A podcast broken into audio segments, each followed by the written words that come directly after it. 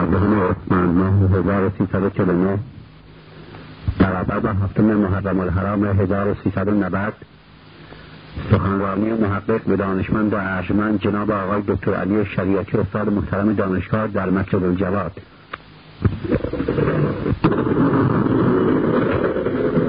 بسم الله الرحمن الرحیم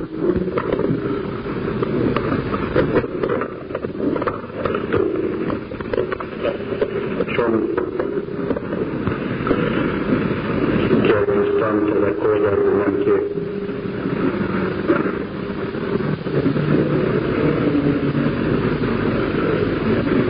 بیشتر از یک ساعت وقت نداریم ناچار هستم که حرفم رو فشرده و حتی فشرده تر از اون که قبلا فکر می‌کردم و بلکه فهرستوار عرض کنم. این تذکر به خاطر سابقه سویی است که من دارم در پرحرفی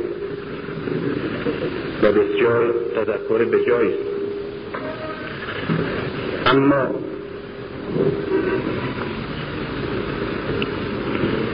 من در تمام مدت عمرم غیر از همین یک دو سال اخیر سخنرانی نکردم و معتقد هم نبودم که آدمی مثل من می‌تونه در جامعه از طریق سخنرانی حرفی بزنه و کاری بکنه و مفید باشه. و در این حال که الان هم معتقد هستم که نه سخنران هستم و نه هم سخنرانی های من تأثیری داره و نتیجه واقعی داره در جامعه. ولی در این حال سخن میگم. این که سخن میگم نه به خاطر اینکه سخنرانی بکنم و از این طریق خدمتی به جامعه بکنم یا به مذهب بلکه به خاطر این است که نمی‌تونم خاموش باشم. و بنابراین من نه به عنوان خطیب یا واعظ یا سخنران بلکه به عنوان یک فردی از افراد ساده این جامعه که به این نسل خاص و به این زمان وابسته است. از ترسی که خوردم و از دردی که احساس می‌کنم فریاد می‌زنم. و این است که به کسی که و دردمندی که فریاد می‌زند نمی‌توان گفت که این اندازه فریاد باید بزنید و به کسی که مینالد نمی‌توان گفت که طبق برنامه اینجور باید بنالید اینه که من نمی‌تونم برنامه اجرا کنم و برنامه اجرا نمی کنم و کسی را هم موعظه نمی کنم برای که خودم محتاجتر از دیگران به موعظه هستم. اما به عنوان یکی از جوانهای این دوره یکی از نیازمندان این زمان به شما برادران بزرگ به شما نسل متعهد و مؤمن این دوره درد دل می‌کنم و از یک خطری که کردم به اون خطر خطر از بین رفتن فرهنگ و معنویت و همه چیز ما هست. فریاد می‌کشم. Thank you.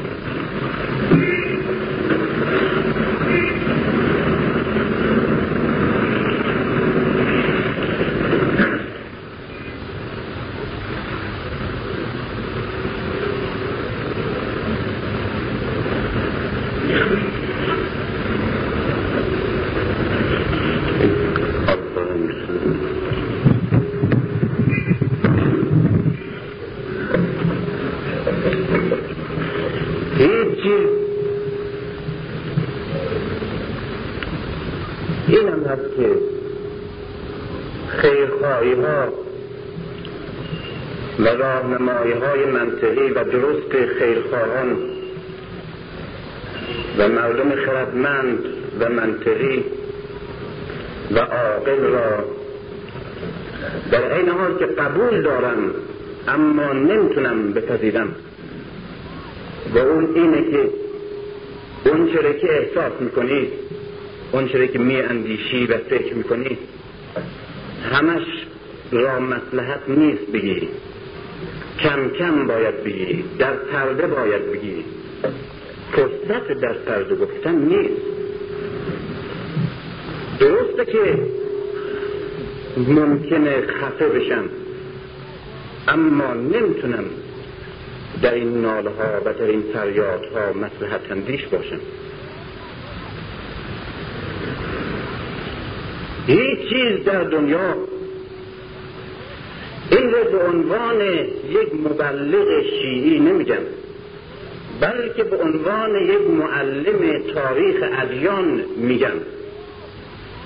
هیچ مذهبی و هیچ دینی در تاریخ بشر از آغاز تا کنون که ما می‌شناسیم ما یعنی تمام کسانی که روی ادیان کار می‌کنند و مطالعه می‌کنند و از نظر علمی تاریخش رو و فرهنگش رو بررسی می‌کنند. وابسته به هر دینی و مذهبی که باشند. با این حرف من هم عقیده هستند اگر بشناسند که هیچ مذهبی در تاریخ همه مذهب ها در تاریخ منحرف شده عناصر خارجی قاطی شده. شکلش مست شده عوض شده. به دست آرایشگران دورین مذاهب در تاریخ بزد شده.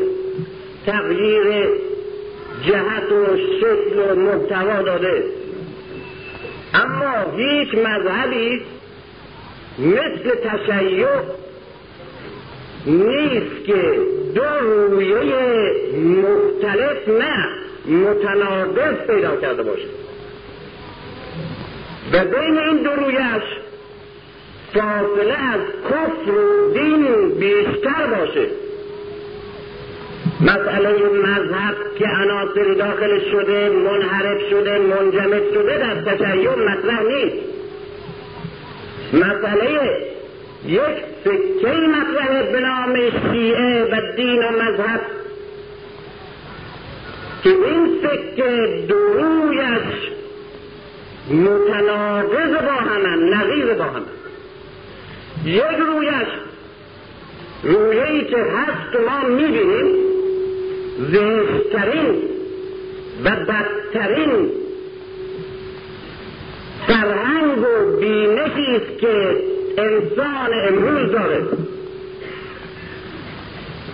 و یک رویه دیگرش اونجوری که در تاریخ می‌بینیم و می‌شناسیم و نقشی که در تاریخ اسلام داشته و جبه و جهتی که در سیاست در جامعه در فکر و عقیده و فلسفه و در بینش مذهبی و در نظام اجتماعی در همه ابعاد انسانی داشته زیباترین و مترقیترین مذهبی است که در تاریخ به وجود آمده. اینه که بحث از این که فلان کس درباره شیعه چجور فکر می‌کنه عقاید شیعی چجوره درسته یا درست نیست ضعیف یا قوی نیست این بحث اصولا غلط است. باید بحث کرد که کدام شیعه؟ اگر معتقدیم که سخنی درباره شیعه میشنویم یا معتقدیم که ما به شیعه معتقدیم. و از میان مذاهب و ادیان گوناگون اسلام را و از میان مذاهب اسلامی بینش و تلقی شیعی را از اسلام انتخاب کرده ایم باید تکلیفمون تعیین کنیم که کدام شیعه؟ این کدام شیعه عجیبه. که این دو تا شیعه متناقض از وقتی به وجود آمده هر دوش که در طول تاریخ تشیع به وجود آمده و شکل گرفته در تاریخ. ما در تاریخ می‌بینیم که بعد از اینکه علی را قربانی کردن و از صحنه رهبری جامعه اسلامی کنار زدن و خانه نشین شد. و این اولین قربانی اسلامه چون اسلام هم دوتا.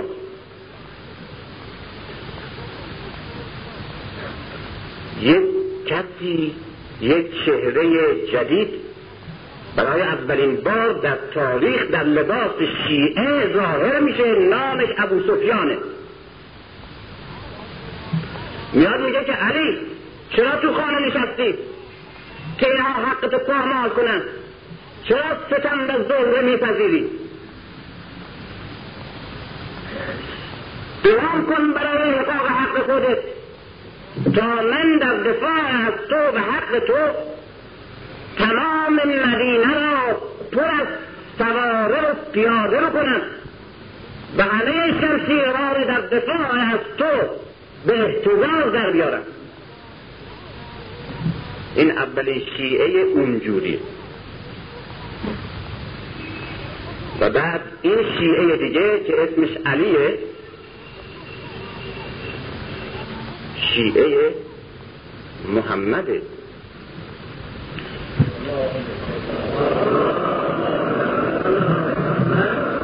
یه ابو سفیان چقدر چینه تو نسبت به اسلام طولانی شد؟ چرا ول نمی کنی برو من به سواره پیاده تو نیازی ندارم. می‌بینیم؟ در تاریخ اولین بار یک شیعه قلابی در چهره پلیدترین انسان تاریخ اسلام به وجود میاد و ظاهر میشه. و یک شیعه دیگه ابوذره این دوتا فاصله ابوذر و ابو سفیان که هر دو در آستانه شکل گرفتن تاریخی تشیع. زیرا تشیع معنوی و فکری با اسلام آغاز میشه. به اسلام هیچ شیعه هیچ چیز نیست جز یک نوع فهمیدن اسلام. نه اصل اضافی داره نه اصول مذهب داره نه فرقه داره هیچی نداره.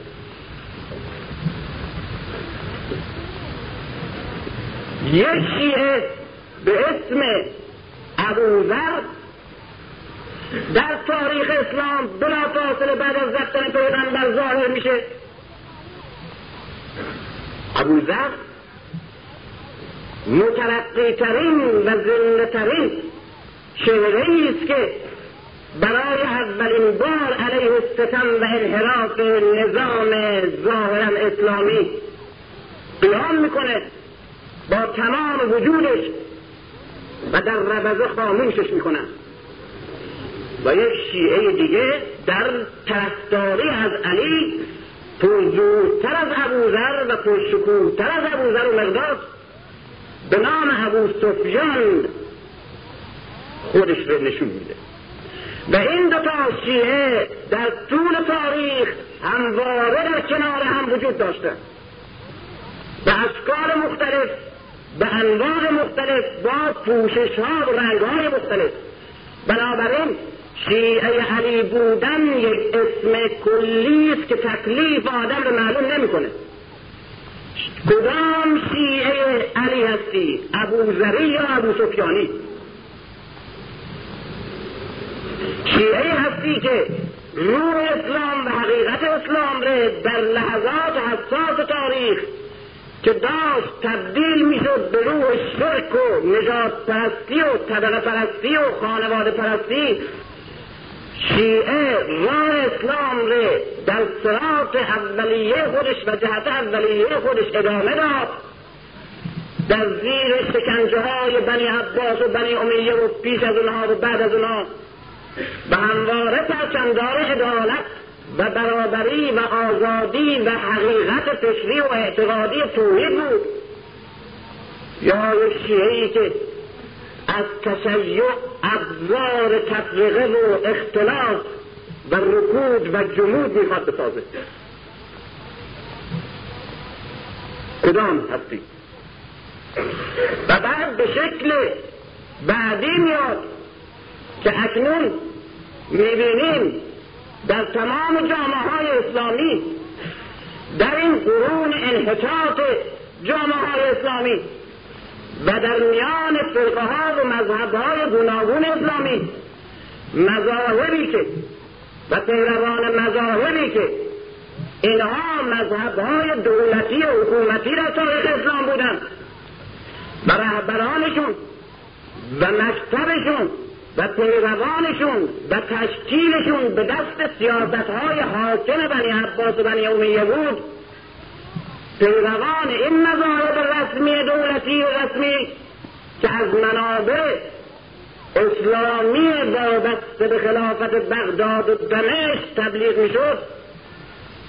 اینها الان در راه شناختن اسلام نخستین و در راه احیای زمان خودشون با روح اسلام و به وسیله اسلام راه های بزرگی پیش رفتند و ما که در طول تاریخ وابسته به نهضت و مذهبی هستیم که همواره پرچمدار آزادی و عدالت بوده. و گذشته اونها که همیشه گذشته بحثنامه های رسمی بوده که از بغداد دمشق می‌رسیده. و دولتی و مذهبی بوده که زیر بنای توجیه کننده اعمال خلفای جور بودند اونها از ما پیشترند تا ما که وابسته به تاریخی در گذشته اسلام هستیم که از آغاز تا انجامش با شهادت و با خون و با حریت شروع میشه و پایان می‌کنه.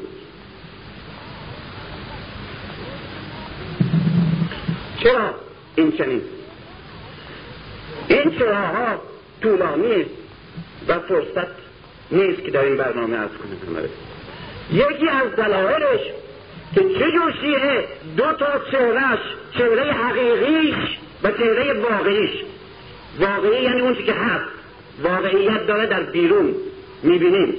حقیقی اون که حق بوده و واقع و در گذشته واقع بوده و شده. چرا اینقدر با هم تناقض و تضاد پیدا کرده؟ که یک رویش رویه است که می‌بینیم. تا مردم ما و جوانهای تحصیل کرده ما یک کمی منطق پیدا می‌کنند روشنتر میشند به مسائل مربوط به مردم مربوط به اقتصاد مربوط به حکومت مربوط به وضع زندگی اجتماعی آشنایی بیشتری پیدا می کنند انتقادهای شدید نسبت به بینش مذهبی شیعی می کنند و مشکل براشون پذیرفتند با اون شکلی که ما از امامت و از ولایت و از تشیع و از علی و از حسین و از امام زمان ساختیم و میگیم مشکل پذیرفتنش برای این. و چجوره همین روشن فکر. وقتی که از تشیع این چنینی برمیگرده و اون نظم می‌کنه و استدلال اهل تسنن را متناسب تر با منطق امروز روشن فکری دنیا می‌بیند. به اون طرف رسما یا غیر رسم گرایش پیدا می‌کنه از نظر فکری و اعتقادی. و در قلبش عمر منطقی تر و مترقی تر می‌بینه. بعد بیشتر تاریخ رو برق می‌زنه. بیشتر حقایق و اسرار گذشته اسلام رو می‌بینه. و رهبران تشیع در تاریخ یکایک می‌شناسه نه اون اسم دوازده تا اسم مقدسی که ما نمی‌دونیم کیا هستن. و فقط باید اونا رو از بر بکنیم و دوست داشته باشیم. یک معلمی داشتیم. دوازده امام از ما می‌پرسید. ردیف ما می‌کردیم بیست می‌گرفتیم. یک دفعه یک ابتکاری کردیم. گفت از پایین به طرف بالا بشیم این ملاک تشیعش بود. هر کس از پایین به طرف بالا بدون سکته بشماره این نمره تشیعش بیت میشه و پشت این جور تفکر که فقط روی تلقین و احساسات و پرستش ها و مبالغات شگفتانگیز نسبت به کسانی که نمی‌دونیم چه کار کردن و چه کار بودن خود این دوازده نفر هستن و خود نقشی که اینا داشتن در تاریخ. و خود مبارزه ای که اینا در جبه های مختلف با قدرت های بزرگ جهانی که به نام اسلام و خلافت اسلام امپراتوری قارتگر عجیب درست کرده بودند و لشکر اسلام قارت ها می‌کرد به نام جهاد و به افریقا و به اروپا که حمله می‌کرد در برابر هر ارتشی پیروز می‌شد.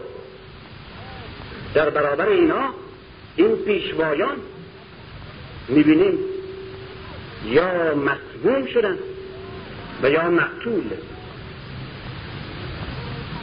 پس اینا کاری داشتن. درد و حرفی داشتن راهی داشتن.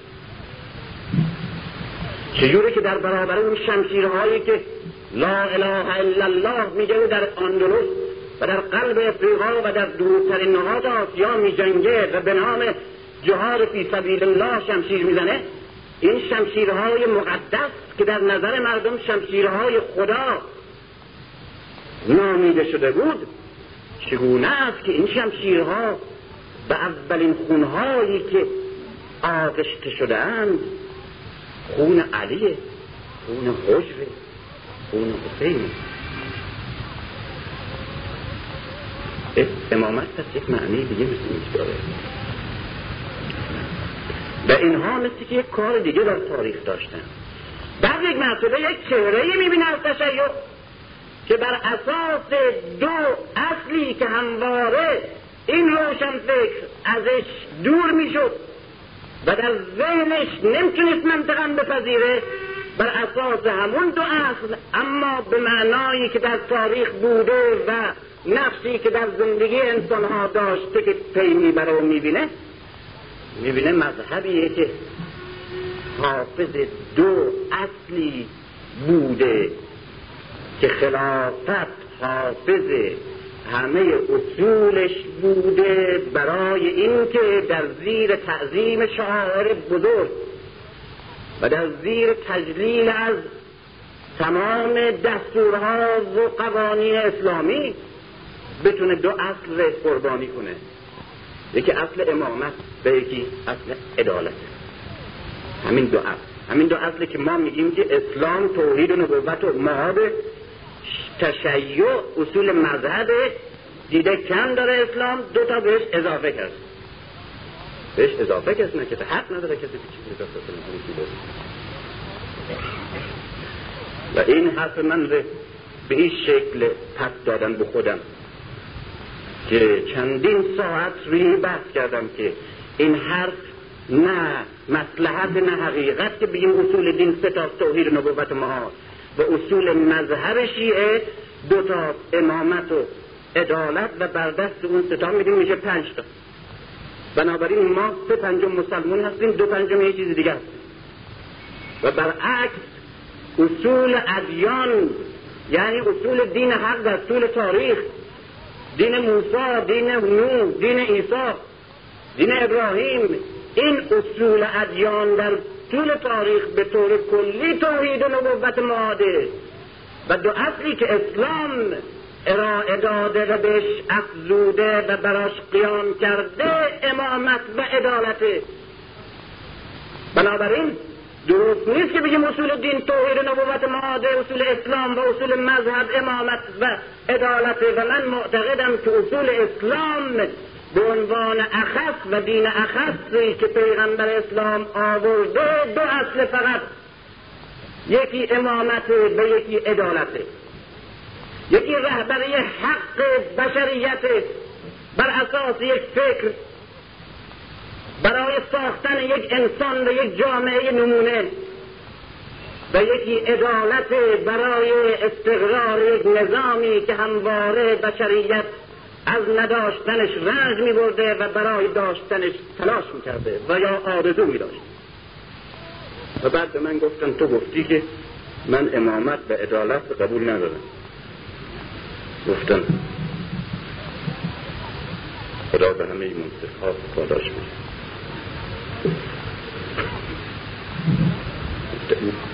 غیر از امامت و عدالت به عنوان اصول خاصه اسلام قبول ندارم و غیرش باید انداخت. تشیع همچنان که در داستان کربلا در اونج شکوهش تجسم عینی پیدا می کند به این وسیله یکی از وسایل بیروح شدن و فلج شدن فکر شیعی و گم شدن اصل قضیه. این است که ما همه چیز را گذاشتیم و به داستان کربلا پرداختیم و به شکلی پرداختیم این فراموش نشید. و به شکلی پرداختیم که اولین قربانی تجلیل و تعظیم ما از حسین و یادآوری داستان کربلا خود حسین و خود داستان کربلا. چرا اینجوری کردیم علت های مختلف داره که من به همش نمی‌تونم اشاره کنم. اما مهمترین علتش این است. یا یکی از مهمترین علت ها این است که ما در پرداختن به داستان حسین و داستان کربلا و حادثه عظیمی که او پدید آورد یک بینش و نگرش تجی داریم. چگونه ما این داستان رو از زمینه تاریخی خودش جدا کردیم و به صورت مجرد و به عنوان یک حادثه بیدنباله و بیدنبال که نه سابقه تاریخی که منجر میشه به این حادثه برامون معلومه. و نه آثار بعدی این حادثه بین انقلاب برای ما مشخصه. و این رو جدا کردیم از متنش که متن تاریخ بشره. و بعد به صورت یک حادثه مجرد تنها مورد بررسی و تحقیق قرار میدیم. و نه بررسی و تحقیق بلکه مورد ستاریش و تلقین. و میگریم بر این تابلو. اما اینه می‌خوام ارز کنم که برای اینکه یک اولین راه و اولین کاری که روشن فکر امروز باید بکنه که وابسته به این تاریخ و وابسته به این حادثه بزرگ بشری. برای اینکه این احیا کنه و درست بشناسه و بشناسانه اولین راهش اینه که داستان کربلا را و قیام حسین را از این تجربش و از این تنهایی و جداییش برگردانیم به متن تاریخ بشری. اون وقت معنی پیدا می‌کنه. اون وقت همه چیز روشن میشه. ما داستان کربلا را از روز تاسوعا می‌دونیم. به اصل آشورا ختمش می‌کنیم. بعد دیگه نمی‌دونیم چی شد. همینجور هستیم تا اربعه اونجا یک شله میدیم بعد قضیه دیگه بایگانیه بعد سال دیگه باز از همینجور بعد سال دیگه باز همینجور سال دیگه باز همینجور داستان کربلا نه از آغاز تاسوعا یا محرم شروع میشه و نه به اصل آشورا یا اربعه تمام میشه.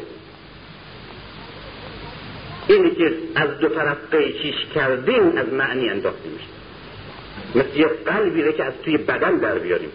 این قلب میمی باید توی سینه توی این اندام بزرگ بشری و دو توی این تسلسل عظیم یک دست تاریخ انسان بگذاریمش اون وقت تفش پیدا می‌کنه. اون وقت اون خون حسین خون میشه. الان ازش ماده تخدیری درست کردیم. و چه معجزه ای کردند. چه معجزه ای کردند. مذاهب دیگری که می‌خواستن منحرف کنن راهش این بود که اون نقاط مترقی آموزنده سازندش به کتمان می‌کردن؟ ته نمی‌کردن. مسائل بیزرر و بیبوخاصیت تقدیریش هی بیشتر تبلیغ می‌کردن و منتشر می‌کردن و بعد مردم به وسیله اون مذهب آرام می‌شدن. بیزرر می‌شدن بیبوخاصیت می‌شدن. اما اینجا یک معجزه تازه در کاره. به اینه که همه مسائل در تشیع همه مسائل دیگه اسلامی تحت شعا قرار گرفته در سایه رفته بایگانی شده مجهول مونده قربانی داستان کربلا شده. و ما در برابر چشممون به عنوان شیعه امروز یک پرده خون می‌بینیم فقط اما از همین ماده خون. که مترقی ترین و سازنده ترین و ماده حیاتی انسانه از همین ماده خون یک ماده تخدیری ساختیم که به هر کس تزریق میشه اصولا فلج میشه. چه کار شده؟ چقدر کار شده؟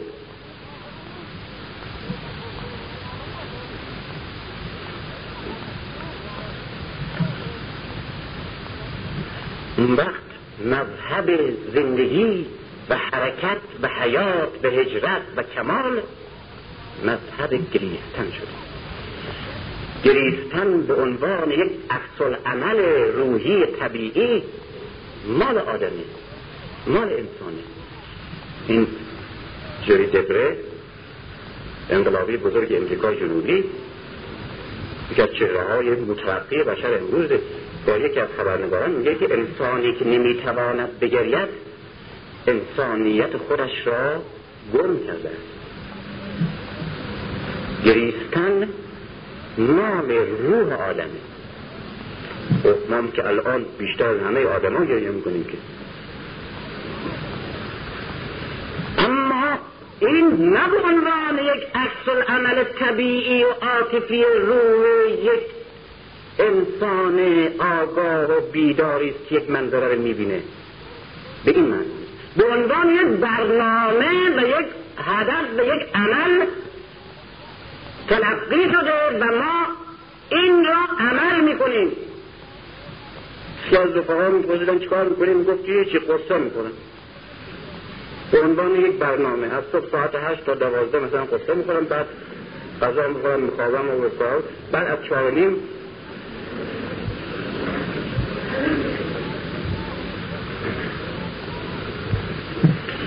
کدام انسان مسئله شیعه و سنی مسئله نیست؟ کدام انسانه که این داستان با این جزئیاتش با این شکوه و عظمتش نبینه و نشناسه و اون وقت منقلب نشه کدام انسانه؟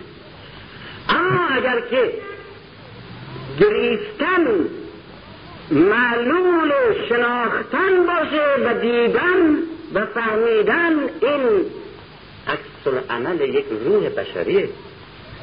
روحی که لطافت و ارزش و زیبایی روح رو می‌شناسه و درش اثر می‌گیره اما اگر مسئله شناختن و فهمیدن و اندیشیدن همه ترک بشه برای انجام عمل و برنا اجرای برنامه گریستن اون وقت گریه گریه. باز همونطور که گفتم اولین کسی که در تاریخ به عنوان بنیانگذار تشیع قلابی به وجود آمد ابو سفیان بود که آمد گفت من از تو دفاع می‌کنم. علیه حکومت قاسد اولین چشم هایی که بر حادثه کربلا گریست باز کسانی هستند که حسین رو کشتند اولین کس در تاریخ عمر فرزند سعد ابن عبی وقاص که در خود داستان کربلا زودتر از همه ما گریه کرد. و بعد کوفه و می‌بینیم که وقتی اطرار با زینب وارد کوفه می‌کنن کوفه گریه می‌کنه. شهر گریه می‌کنه یک پارچه زجه میشه. و زینب خطاب به کسانی که برای اولین بار دست جمعی بر سرنوشت او و خاندان او و برادر او میگریند خطاب می‌کنه که بگرید که شما بیش از همه شایسته گریستن هستید بگرید بیش بسیار بگرید و کم بخندید. و ما نباشیم از کسانی که حقیقت حسین و حقیقت نقش زینب و حقیقت کربلا و هدف ما با دستهای جهل خودمون مدفون بکنیم و قربانی بکنیم و بر این قربانیمون مثل کوفی ها بگرید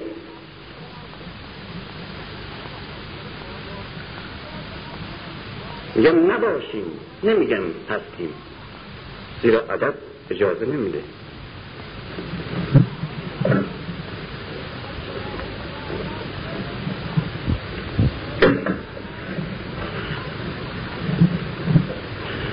اسلام دین تاریخ. اسلام رو تجویدش کردیم. برخلاف خود متن قرآن برخلاف تمام هدف و روح پیغمبر اسلام و یارانش و بنیانگذاران تشیع. برخلاف فلسفه تشیع.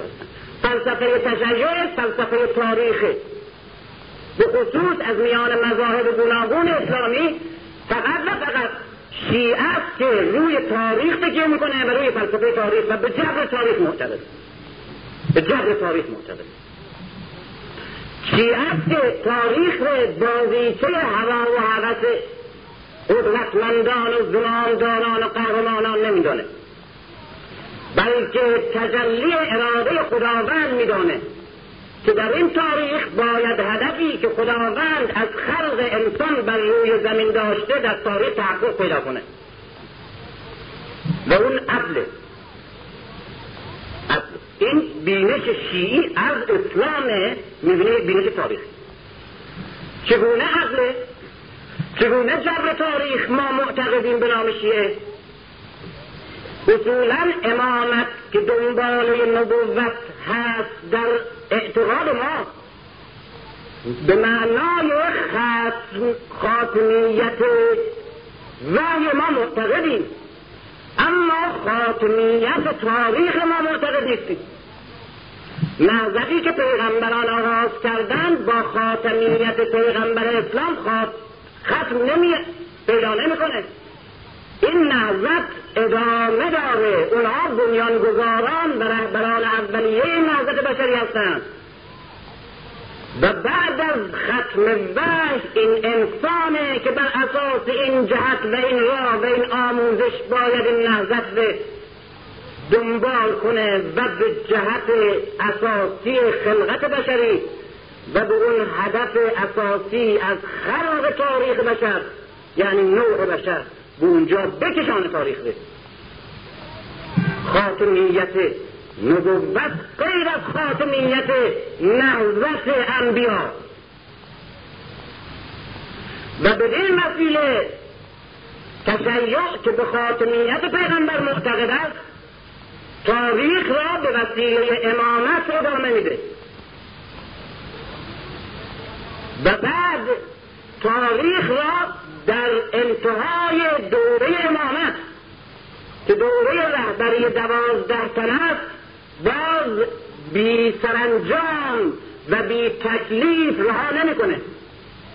بلکه معتقد است که این نظر و این بشریت و این مکتبی که پیغمبران بزرگ در تاریخ آوردند هدایت میشه و ادامه پیدا می‌کنه و حرکت داره و جبران علا رقم بزرگترین قدرت هایی که سرنوشت تاریخ و بشر رو در اختیار دارند و علا رقم نظام ها و رژیم هایی که همه پیغمبران کشتن و همه امام ها رو مسموم کردند یا مقتول کردند و علا رقم قدرت های بزرگ جهانی که همه نهزت ها و قیام های شیعی در شکست داد علا رقم همه اینا تاریخ بشر پیروز می شود و ما منتظر و معتقد و مطمئن به انقلاب بزرگ عدالت در انتهای تاریخ ستم و ظلم و جاهلیت هستیم. این انقلاب قطعی خواهد بود علا رقم همه قرائنی که می‌بینیم. فلسفه تاریخ. جبران به انقلاب بزرگ عدالت. انقلاب بزرگ برای استقرار داد و استقرار حق و استقرار حکمت. اون که پیغمبران همه آوردن و اون که امامان با عمل خودشون نشان دادن و قربانی دفاع از این اصول شدن. و اون که بشریت همواره آرزوش داشته و همواره عقدش داشته. علا رقم همه این قرائنی که به شکست حقیقت. و داد و پیروزی بیداد و جاهلیت. حکم می‌کنه و به چشم می‌بینیم. عدالت پیروز میشه. و این مکتب در روی زمین و در میان انسان ها علا رقم اونهایی که نمی‌خواهند تحقق پیدا کنه. این جبر تاریخ. این فلسفه تاریخ. در این فلسفه تاریخ توی این جبر تاریخی که شیعه معتقد است از آغاز آدم که آغاز نوع بشریت بر روی زمینه شروع میشه تاریخ و جبر تاریخ و به آخرین انقلاب و به آخرین شورش ستم ها و اسیان گرسنه ها و شکنج دیده های تاریخ که مسلمان و مسلمانان این آسیان تسلیم. مسلمان یعنی آسیان تسلیم. تسلیم در برابر یک اراده برای و که لازمش اسیان در برابر هر اراده جز او. اسلام دین تسلیم اون معنایی که میگن نیست. دین تسلیمی است که در متن تسلیم و به میزان عبودیت و اسلام آوردن و تسلیم شدن و در برابر اراده عظیمی که بر هستی حکومت می کند تمکین کردن و ذلیل بودن علا رغم این و در برابر این احساس و این حالت اسیان در برابر هر شرکی و هر ستمی و هر قدرتی و هر انحرافی و هر امیدی و هر نفع و تنعی را تبلیغ می کند بلکه جز ذات این, این تسلیمه.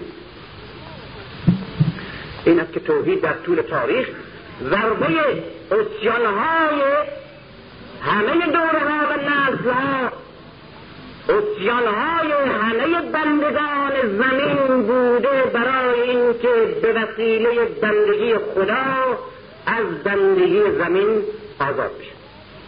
اون نماینده اسلامی در برابر نماینده ایران در جنگ اسلام و ایران باستان گفت که یعنی پرسی شما چی می‌خوان از ما چی می‌خوان گفت که هیچی چند چیز ما به پول شما جزیه شما شهرهای شما سرهای شما کار نداریم ما آمده ایم تا شما را از ذلت زمین به علوم آسمان. این علوم به آسمان یعنی بندگی و ذلت در برابر آسمان یعنی در برابر اراده جهانی که لازمش آزادی از ذلت زمینه و زندگی این زمینه. از ذلت زمین به علوم آسمان و از بندگی دیگر و پرستش دیگر که نظام و مذهب حاکم بر دلها و سرهای شماست به بندگی خدا. و از اینش خیلی عجیبه. و از اینکه میگن عدالت جزء اصل اسلامه اصل اسلامه جهتش اصلا پرچم پیشتاز لحظته و از جور ادیان به عقل اسلام بخواهید با این آمد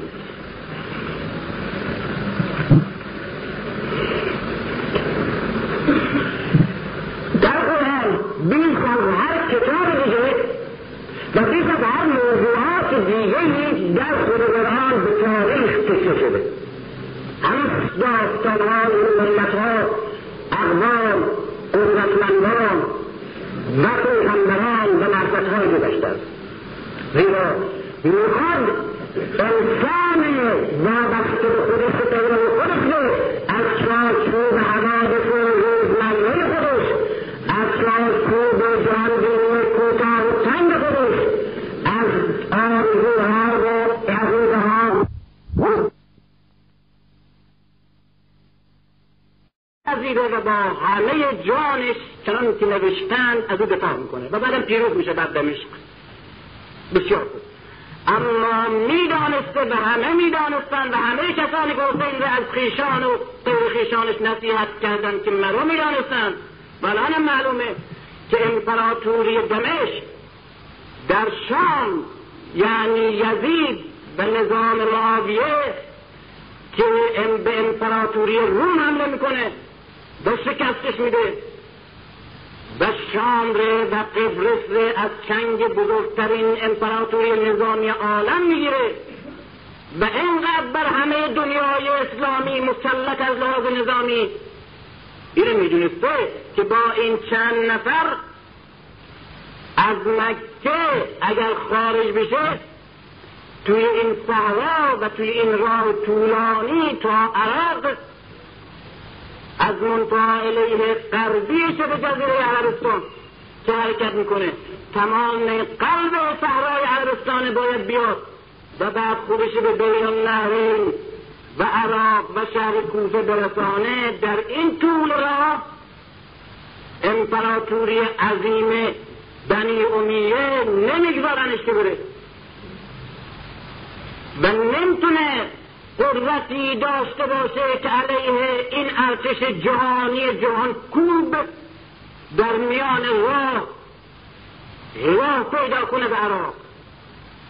و موفق و پیروزمندانه در میان یارانش به عراق برسه و اونجا پایگاه انقلاب علیه نظام دمشقی به پا بکنه. می‌دونسته؟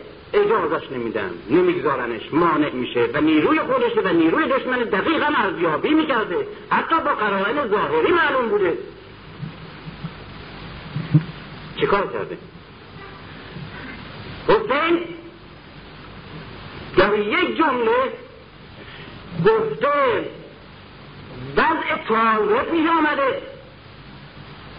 این وضع تازه در تاریخ اسلام که از آغاز با خودعه و پولیتیک های انتخاباتی و قبیلهی و انحرافات طبقاتی و فکری و اعتقادی آغاز شد.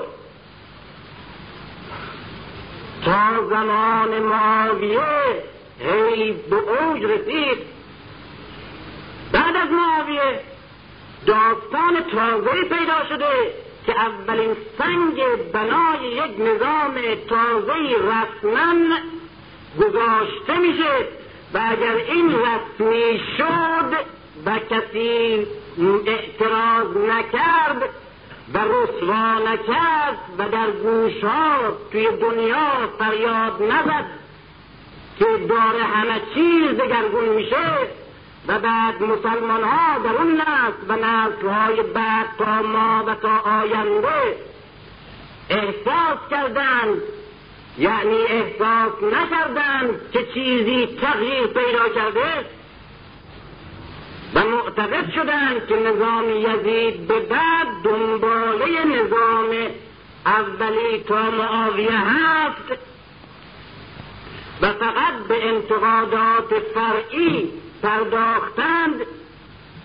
و یعنی همون جور که از ابو بکر و عمر و عثمان و حتی معاویه انتقاد می‌کنند مردم از یزید و بعدش هم انتقاد بکنند و نفهمند که دو تا نظم دو تا رژیم دو تا شکل حکومت رسمی در تاریخ اسلام هست و حالا اون دوره تمام شد و دوره تازه با نظام تازه آغاز میشه این رو عنوان نکرد اعلام نکرد رسوا نکرد محکوم نکرد این میماسته یا مردم متوجهش نمیشن که اصلا همه چیز عوض شد از ریشه و به کلی اسلام ظاهرا هم درست برگشت و این مخلوط اسلامی. قاعدش به هوا رفت و نوکش به زمین. گرچه همه مخلوط هم هست چند که هم هست. فقط اینجوریه نوکش به زمین قاعده مخلوط به هواست. برای همینی که نمی‌تونه بمونه. همه مخلوط هم می‌بینیم هست. اضافه بر مخلوط اولی هم هست. صد برابرش. اما نمی‌تونه خودش نگه داره. برای که اینجوری شد. و حسین می‌بینه اینجوری شد. و دیگه مسئله فساد معاویه مسئله آلت دست قوم خیشا شدن عثمان مسئله قصد عمر و ابو در کار نیست مسئله فرد در کار نیست مسئله شکل در کار نیست مسئله به کلی دگرگون شدن نظام اسلامی به صورت قانونی و رسمی و شرعی در کاره. اگر رسوا نشه اگر محکوم نشه لباس پیغمبر و شعار اسلام و خود قرآن به عنوان سمبول های این نظام تازه ادامه پیدا خواهد کرد چنان که پیش از هم پیدا کرد. اما مسئله عوض شد. مسئله چی عوض شده؟ اختلاف عکس عمل حسن و اختلاف عکس عملی که او نشون داد در برابر قدرت موجود که قدرت معاویه بود با اختلاف عمل حسین از نظر ظاهر معلول اختلاف بینش و روحیه و اخلاق حسن و حسین نبود. معلول اختلاف نظام عنوان شده ای که یزید زایده اون نظامه و معاویه زایده اون نظام بود. معلول این اختلافه. اگر اینها دو جور با دشمن جواب دادن و دو جور عمل کردن به خاطر اینکه اون که در برابرشون بود دو جور بود.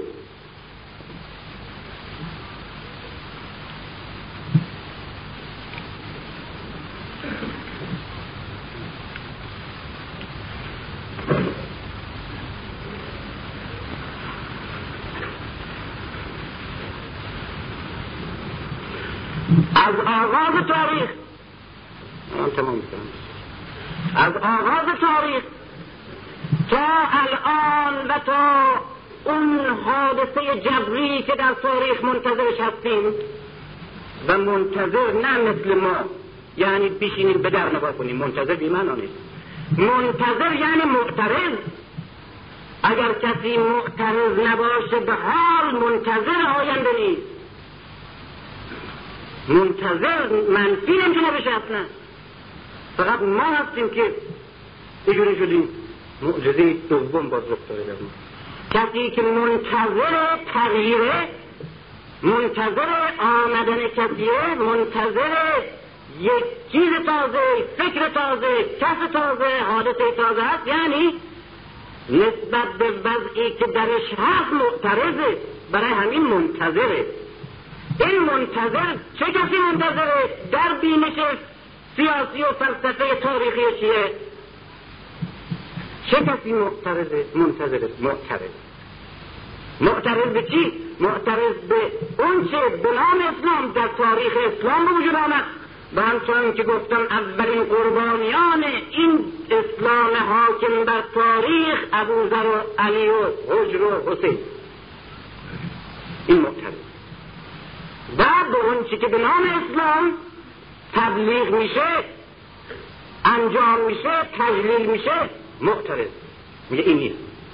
در طول تاریخ معترضه برای همین منتظره و برای همین معتقده و جبران معتقد است که باید این حقیقتی که در طول تاریخ وجود داشته این حقیقت تحقق پیدا کنه. اگر نه خداوند عالم را عبس نیافریده. چگونه آدم را عبس آفرید؟ و چگونه تاریخ به هیچی و به نفع ستم و انحطاط و جور و جهل تمام میشه تاریخ؟ چگونه تاریخ عبسه اگر تاریخ عبس نیست پس جبران به یک حقی و جبران به تحقق همه ایدارهای انسانی و همه عشقها و آرزوهای بشری منجر خواهد شد اجبارا. این دست کسی نیست. اما آزادی انسان ها در این حال توی این جبر تاریخ آزادی انسان ها و مسئولیتشون هست. تاریخ جبران از قابیل در فلسفه سیاسی شروع میشه با قربانی شدن حابیل و با روی کار آمدن قابیل. این قابیل همواره بر تاریخ حکومت می‌کنه در همه دورها و این قابیل همواره زمان تاریخ بشر رو به دست گرفته. مذهبم داره مذهبی قابیل مذهبش مذهب شرکه. اما حابیل به عنوان انسانی که انسان اسلام انسان ایدئال انسان حقیقی قربانی شده. بنابراین تاریخ حاکم بر جامعه های بشری. این تاریخ تاریخ قابیلیه. و قابیل حابیل کش و خودش مرد نه اینی که بعد از سی سال چه سال پنجاه سال مرد نه مرد به نام شرک در طول تاریخ حاکم بر جامعه بشری و بر مردم و بر گرده همه. و این قابیل مذهب را ابزار دست خودش می‌کنه برای توجیه خودش و برای نابودی مردم. و برای شکل نگرفتن و احیا نشدن حابیل. این قابیل در طول تاریخ سه تا چهره داره. یک آدمه که حاکم بر مردمه اما سه تا چهره داره. در قرآن این چهره ها این سه بعد طبقه حاکم بر تاریخ بشری با اصطلاح ملع مطرف و, و ملع مطرف و راهب تکرار میشه. و اسلام به عنوان دین ابراهیم همواره در برابر ملع و مطرف و راهب ایستاده و علیه اینا قیام کرده. پیغمبران اسلام به معنای دین تاریخ بشر چون در قرآن اسلام دین پیغمبر ما تنها نیست پیغمبر ما یکی از پیغمبران اسلامه. این پیغمبران که همیشه از متن محروم و ستمدیده مردم برمیخواستند و تنها پیغمبرانی هستند که همشون تمام سلسله انبیا به توده محروم وابسته هستند همه چوپانند به قول شخص پیغمبر. و به شهادت تاریخ یا کارگران صنعتی محرومی هستند که در تاریخ اینا از چوپان هم محروم تر بودن همه علیه ملع مطرف و راهب قیام می‌کنن این ملع و مطرف و راهب ملع یعنی چشم پرکنهای یک جامعه یک دوره.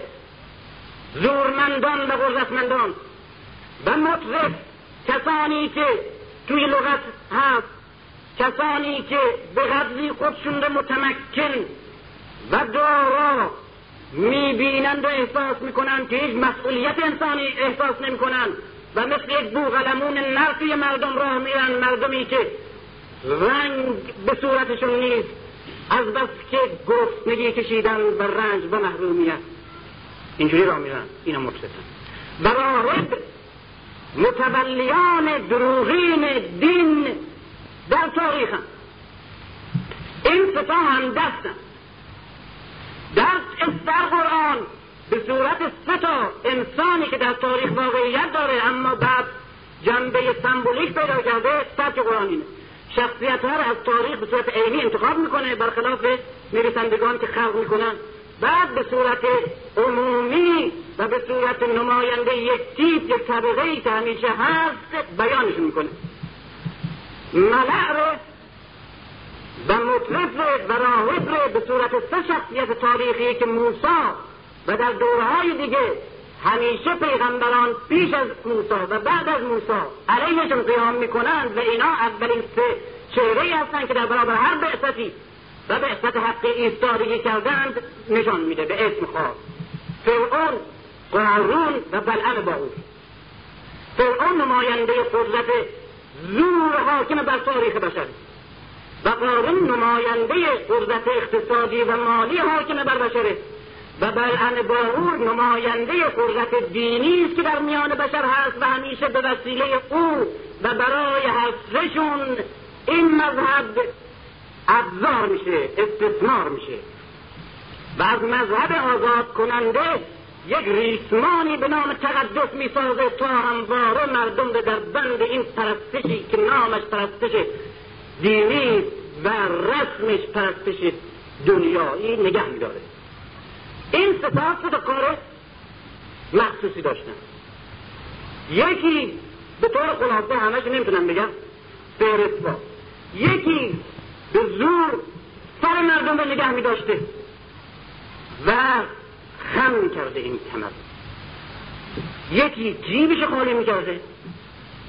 او یکی دیگه بیخ گوشش می‌گفته که سر بکن قابلی نداره. نه زخارف دنیا. ارزشی این ستا هم دستن در طول تاریخ با هم. این است که در طول تاریخ در طول تاریخ می‌بینیم معبد و قصر و دکان هر سه یک سوپرمارکت درست کردن. و همیشه بشریت و انسان و مردم و همه ادیان حق و نهضت های حق قربانی این قارون سبعدی سشقبهی شده. و تسلیس یعنی این. تسلیس یعنی این.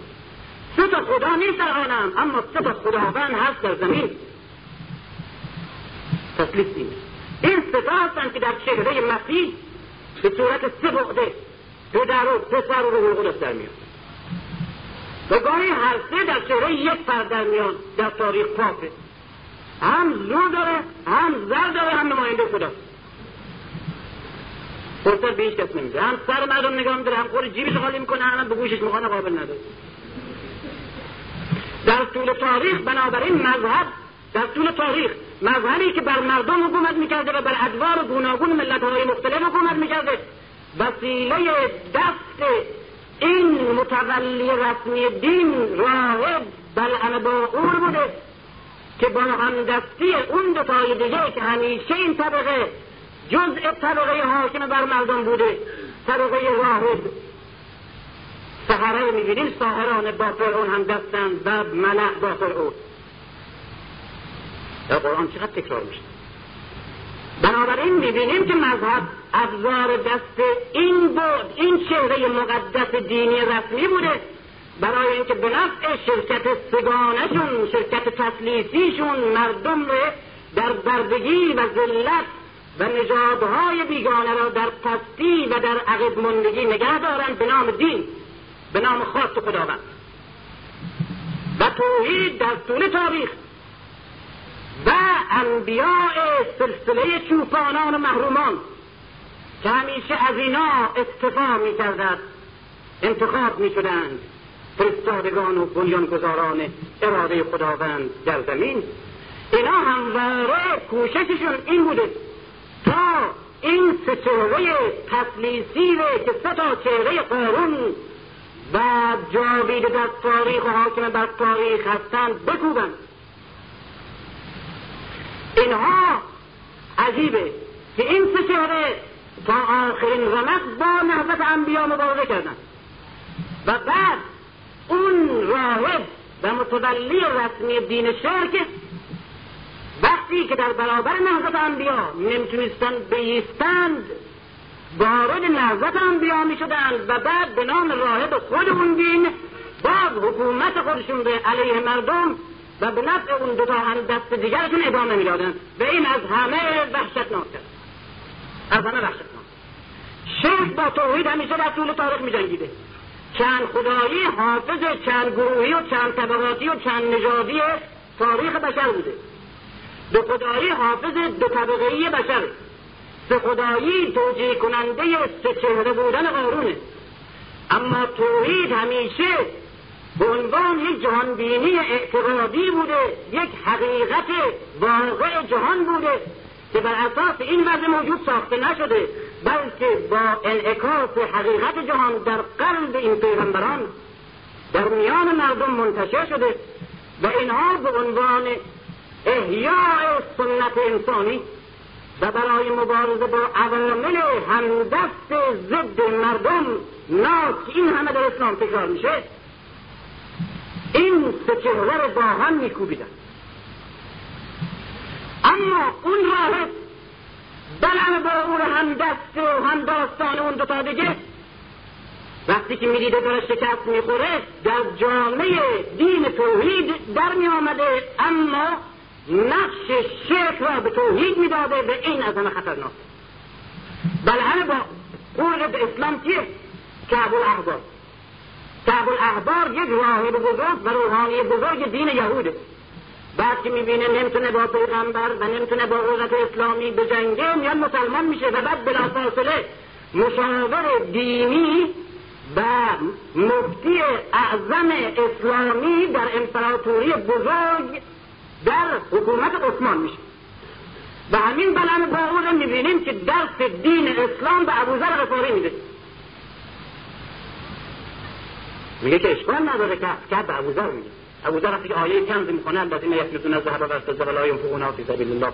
فبشرهم بعذاب الیم کسانی که گنج مینهند. یکنزونه یعنی یگنجونه گنج مینهند. کنز فارسیه؟ کنز فارسیه در همین آیه فارسیه. گنج مینهند. و در راه مردم. یعنی در راه خدا. در راه خدا یعنی در راه مردم.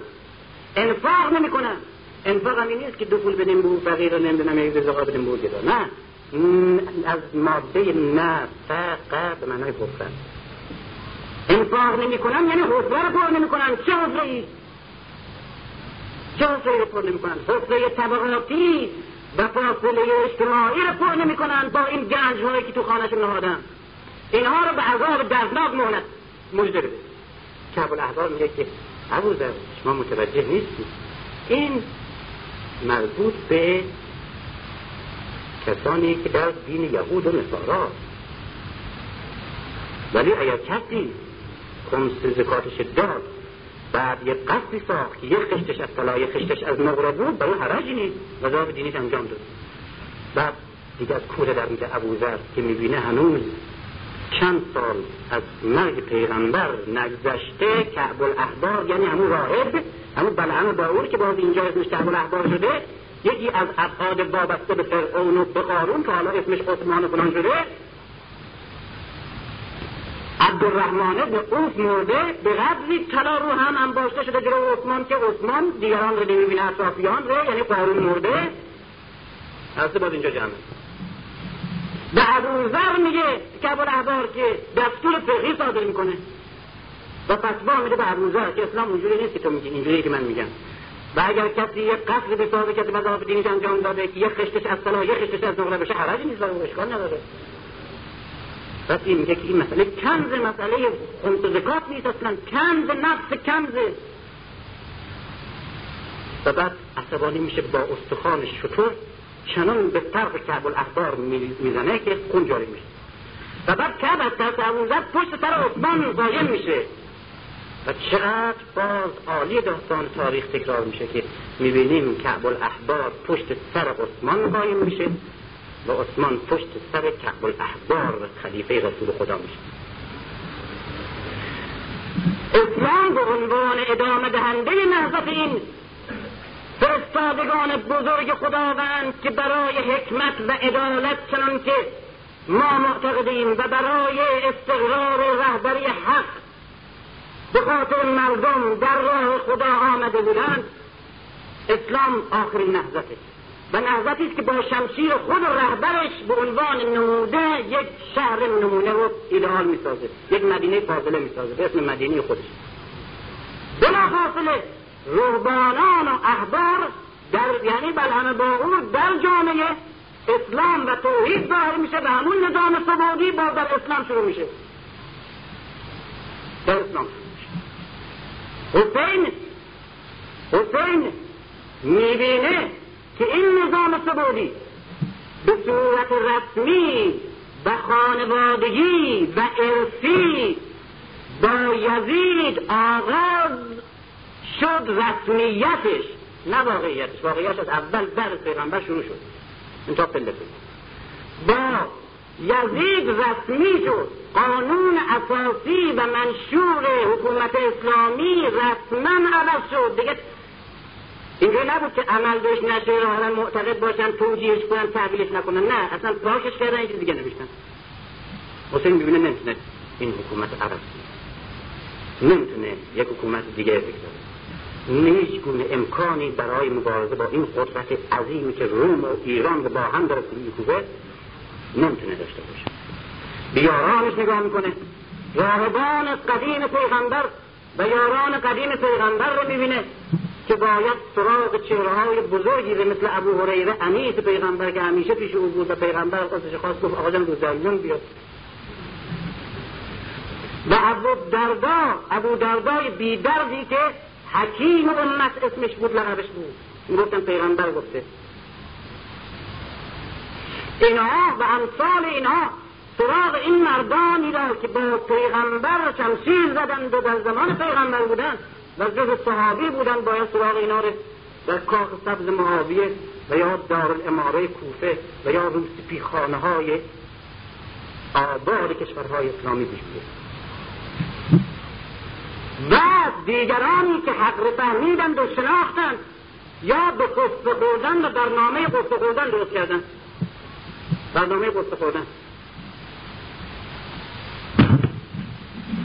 گوشه گرفتند و هی ناله کردند و هی یواش یواش با خودشون محکوم کردند و سکوت کردند این گروه دوم شیعه خاص و اسلام فهم خاصشون. میشنم و وقتی که این گرداب مردمی را که در گرد خانه خدا میگردند و سنت ابراهیم را و سنت پیغمبر را انجام می‌دهند اینها را وقتی که ترک می‌کنه و میاد تا پرشکوه و عظیم بمیره و اولم اعلام مرگ می‌کنه می‌بینه اونا میگه مشغول چرخیدن هست سنت ابراهیمه سنت رسول خدا.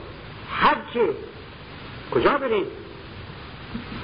و حسین با ناتمام گذاشتن حج که بزرگترین شعار اسلامه و بزرگترین عبادتی است که اسلام بهش می‌خوانه. با ناتمام گذاشتن این سنت می‌خواد اعلام بکنه که روح از بین رفته به کال بود. معطل نشید. هدف و جهت نابود شده. بی خود نشد. بی خود نشد. مگر نه ما معتقدیم که کسانی که حسین تنها گذاشتند در اون خروج از مکه اینها که تنها گذاشتند چه در کاخ سبز معاویه و تنها گذاشتند چه در حکومت بر مدینه و تنها گذاشتند چه در عیاشی خانه های بین النهرین و شام رو تنها گذاشتن چه در خود خانه خدا و در ضمن اعمال حج رو تنها گذاشته باشن فرق نمی‌کنه. فرق نمی‌کنه. وقتی که جهت از بین بره اونا همه بیمعنیه. چون که می‌بینیم بیمعنی بوده و بیمعنی هست. معنی امامت همینه. معنی امامت. جهت بقیه دیگه همینجور اعمال می‌کنه. میشه که بچرخی چه راست بری چه سعی کنی چه نکنی فرق نداره. هر کار دیگه هم کنی فرق نداره. هر کاری که فرق کنی فرق نداره. عاشق گریه کنی یا خنده کنی فرق نمی‌کنه. جهت گم شد و بعد حسین قیام می‌کنه. قیام نمی‌کنه. حکومت رسمی می‌خواد تشکیل نمی‌تونه تشکیل بده. نمی‌تونه. هیچ کار دیگه نمی‌تونه. هیچ کار دیگه نمی‌تونه. می‌بینه نزدیکترین خیشاوندانش میان. با گریه و خواهش و التماس میگه که شما نرین اینجا بمانین برای چی باید خودش در محضور قرار نگیره که مجبور بشه بیاد. من بر شما و خانواده شما لرزانم ترسانم. نصیحت می‌کنم این حسین. هدایت راهبری دلسوزی مطلب میتواش ما تشکیل بریم باش من اونجا هم اینجا نماز صادر داریم بچرخیم قربانی می‌کنیم بعض می‌کنیم مردم رو. بالاخره کار می‌کنیم دیگه. تمام انج... تمام مراسم دین شما انجام میدین. وقت وقت به مراسم اصلا صدمه نداره بود. بازی تا می‌کنه حتی کمک تا می‌کنه کار نداره.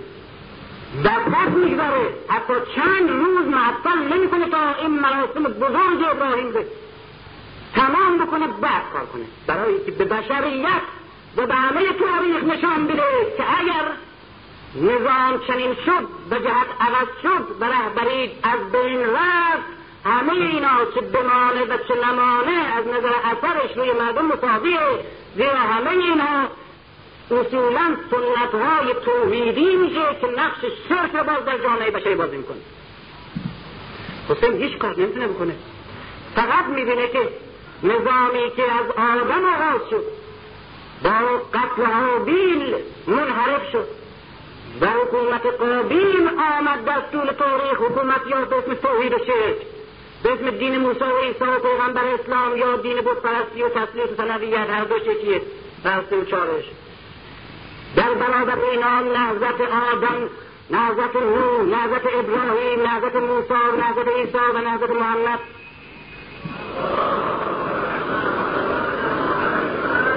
همه جهتش داره از بین میره. حافظش و متولیش باز همون سه چهره هم که در تاریخ گم شدن و شکسته شدن با گرز ابراهیم و با شمشیر پیغمبر علی. با جماعت آمدن رو کار و اینجا در لباس اسلام و با امامه شخص پیغمبر و در مسجد اسلام و در محراب خود پیغمبر. آمده مردم رد می‌کنن. بشریت رد می‌کنه. و حسین هیچ کار دیگه نمی‌تونه بکنه. میگه من اون چنان میمیرم و اون چنان خودم را و خانوادم را و بچه هم را به همه پیوندها و نیازها و خیشاوندها و بستگیهایی که به زندگی و زمین دارم. در شورانگیزترین و غیرعادیترین و شگفت انگیزترین حادثه نابود می‌کنم تا اگر نمی‌توانم حکومت شرک و دین شرک در لباس توحید بشکنم محکوم کنم. و محکوم کرد. و حسین بزرگترین شکست خورده پیروز تاریخ بشر. و حسین بعد از او بعد از قیام خودش می‌بینیم که مقاومت منفی را در اسلام آغاز کرد و نهضت همه روشن فکران دانشمندان و پارسه کرد. از شیعیان نام نمی‌برم تو نمونه. اثر حسین توی اهل تسنن و علما و بزرگان اهل تسنن که اندکی به حیثیت علمی و مذهبی خودشون هم اهمیت قائل بودن شگفتانگیزه. ابو مطیع قاضی بلخه به زور شلاقش می‌کنن که بیا قاضی. اسلام بشو. قبول نمی‌کنه و فرار می‌کنه. صالح ابن احمد ابن حنبل پسر احمد حنبله رئیس مذهب حنبلی ها. شیعه این آدم پسرش که صالحه و از متقی های تاریخ اسلامه یک سال قضای بخت کرده. یعنی قضات اسلام و امامت اسلام در دست به او بوده. در حکومت بنی این یک سال این کاری که در اصفهان. بعدم استعفا داد. و تاریخ بعد میگه چنون فقیه و واحد و قاضی بود. صالح. که شبها در خانش رو باز میگذاشت. تا و در کنار در میخوابید. تا اگر ستمدیده نیمه شب به او نیازمند بود به همون نیمه شب بهش مراجعه کنه ناظر استعفا و توبه کرد از قضا پذیرفتن از قاضی قضا شد. احمد ابن حنبل در خانهش نان پخته بودن این متن تاریخ بلد. در خانهش نان پخته بودن احمد پرسید که نان را چه بودن گفتن خمیر مایه از خانه صالح فرزند تو پسر تو. گفت مگر نه او یک سال در گذشته قاضی اصفهان بوده؟ بنهید این نان را و نخورید. گفتم چیکار کنیم؟ یه وقتی قاضی اصفهان بوده. حالا نیست. نخورید. خمیر مایه از خانه پسر گفت چه کنیم؟ گفت اگر نگه دارید. و اگر سائلی آمد و خواست به او بدهید اما به او بگویید که خمیر مایه از خانه صالح است. چند روز در خانه ببود و بگندید و یک سائل از بلخ سراغش نکرد. یه هم دوستم که خمیر مایه از خانه صالح پاساز که یک جرم داشته که یه وقتی یک سال قضاوت و فاضلگذات اسلام بوده در حکومت جور حکومت خلیل الله اسلامی. گفتن نان بجنگید گفتن بنهید. بعد گفت که چه کردید نان را؟ گفتن در بزن راختیم و احمد حنبل از اون تا پایان عمر ماهی دجله نخورد.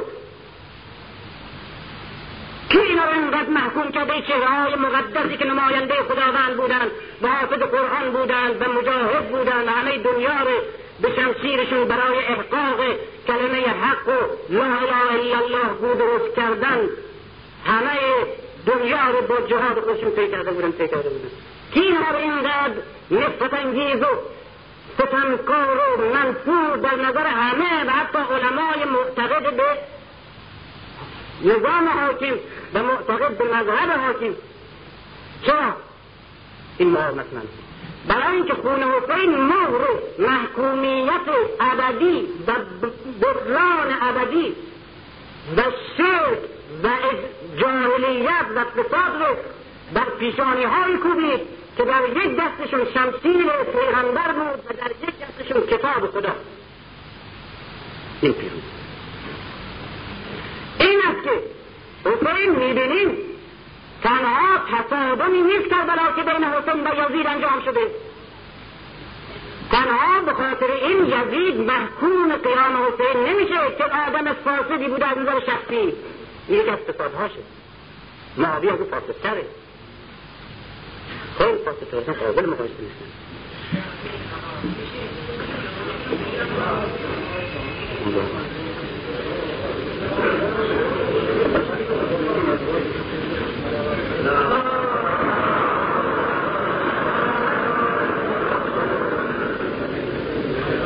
جور من که زوری نرون کسی نگه دارم. اما آزارم برم.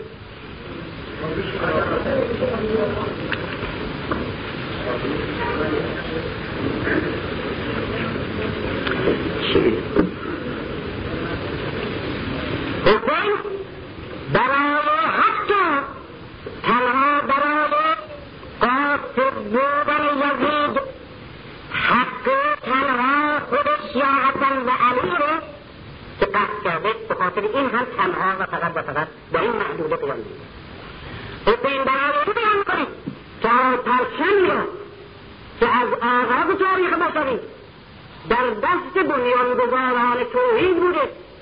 و یکایک از آدم به انبیاء بزرگ حق. به ارز رسیده و در پایان پرچمدار آخرین نهضت. پیغمبر اسلام به او رسیده. و بعد به حسن و حسین رسیده. به علی و حسن رسیده.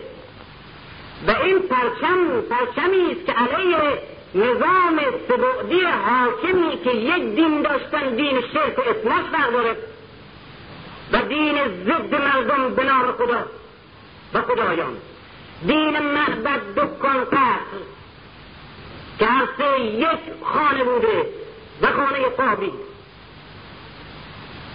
این پرچمی که علیه شرک در طول تاریخ و نقش ضد مردم و ضد بشری که شرک داشته. علیه این نظام حاکم این پرچم در صحنه های گوناگون. به انتظار برمی آمده و بعد از پیغمبر برای ادامه نهضت و نه ادامه وحی. به علی می‌رسه و بعد حسن دنبال این نهضت رو باید ادامه بده. و بعد به حسین می‌رسه. به حسین که پرچمدار تاریخ بشره پرچمدار این جنگ منحصر متصل تاریخ در برابر این نظام منحصر متصل تاریخ هیچ کار نمی‌تونه بکنه. نه قدرت داره و نه یار داره و نه امکانات دیگه داره. اما این پرچم رو باید به احتضار در بیاره. حتی با علم به این که جز نابود شدن خودش و خانوادش و به فجیع ترین سرنوشت اطارتی دچار شدن عزیزترین کسانش از زن و مرد در خانوادش باید این پرچم رو لااقل اگر نمی‌تونه یک نظامی به وجود بیاره و نمی‌تونه قدرت حاکم رو عوض بکنه و خودش رهبری رسمی رو دست بگیره لااقل می‌تونه این پرچم رو بر فرق این بکوبه به قیمت نابودی همه چیز و به این شکل نقش خودش رو به عنوان یکی از افسران و پرچمداران تاریخ بشر ایفا اینه که حسین در برابر یزید تلقیش نکنید در برابر عبید الله و عمر صد بررسیش نکنید حتی حسین رو فقط در محدوده شست سال تاریخ اسلام محدودش نکنید هستند که خود پیغمبر نباید محدودش کرد و علی ره حسین ره وارث تاریخ نهضت عدل و حق در تاریخ بدانید. میراثی که بعد از حسین به دیگران و یاران دیگر و بنیانگذار و ادامه دهنده های دیگر این نهضت باید برسد. بنابراین قیام حسین قیامی در وسط جنگ بزرگ تاریخ بشر. میان این دو قطب و این دو بود که وارثه. و در زیارت وارث این یک ایده من از استاد بازرگان گرفتم در یک از انتشاراتشون. در حاشیه یک اشاره کردن به این چقدر عظمت. در زیارت وارث می‌بینیم بزرگترین صفت و بزرگترین فلسفه تاریخ و بزرگترین فلسفه و تنها فلسفه قیام حسین. و بزرگترین صفت حسین هم همینه که وارث وارث نور. وارث آدمه یعنی پرچمی که با بشریت آغاز شد برای حقیقت حالا از آدم به حسین. و در طول این تاریخ صحنه های مختلف. وارث نوح وارث ابراهیم وارث موسی وارث عیسی و وارث محمد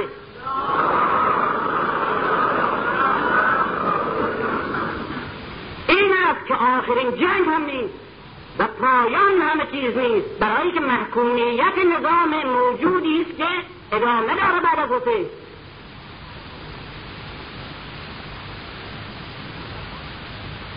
و بعد از او این پرچم باید به وارثان دیگر برسد و هر کدام نقش خودشون به بسته به مقتضای زمان فرق داره تاکتیکشون اما جهتشون و هدفشون و دشمنشون ثابت در طول تاریخ به دیگران بسپاره. اینه که حسین وارث انبیا به این معنا و وارث جانشینان پیغمبران به این معنا و این پرچم رو باید به تاریخ بسپاره. و این پرچم باید همواره در ارتزاز بمانه و در صحنه پیکار همیشگی بمانه تا به پیروزی قطعی منتقم و پیروزی قطعی بنیانگذار انقلاب و انقلاب بزرگ بشری که جبران بشریت در اون انقلاب برای همیشه پس از شکست حابیل در اونجا پیروز خواهد شد. سپرده و اما Thank you.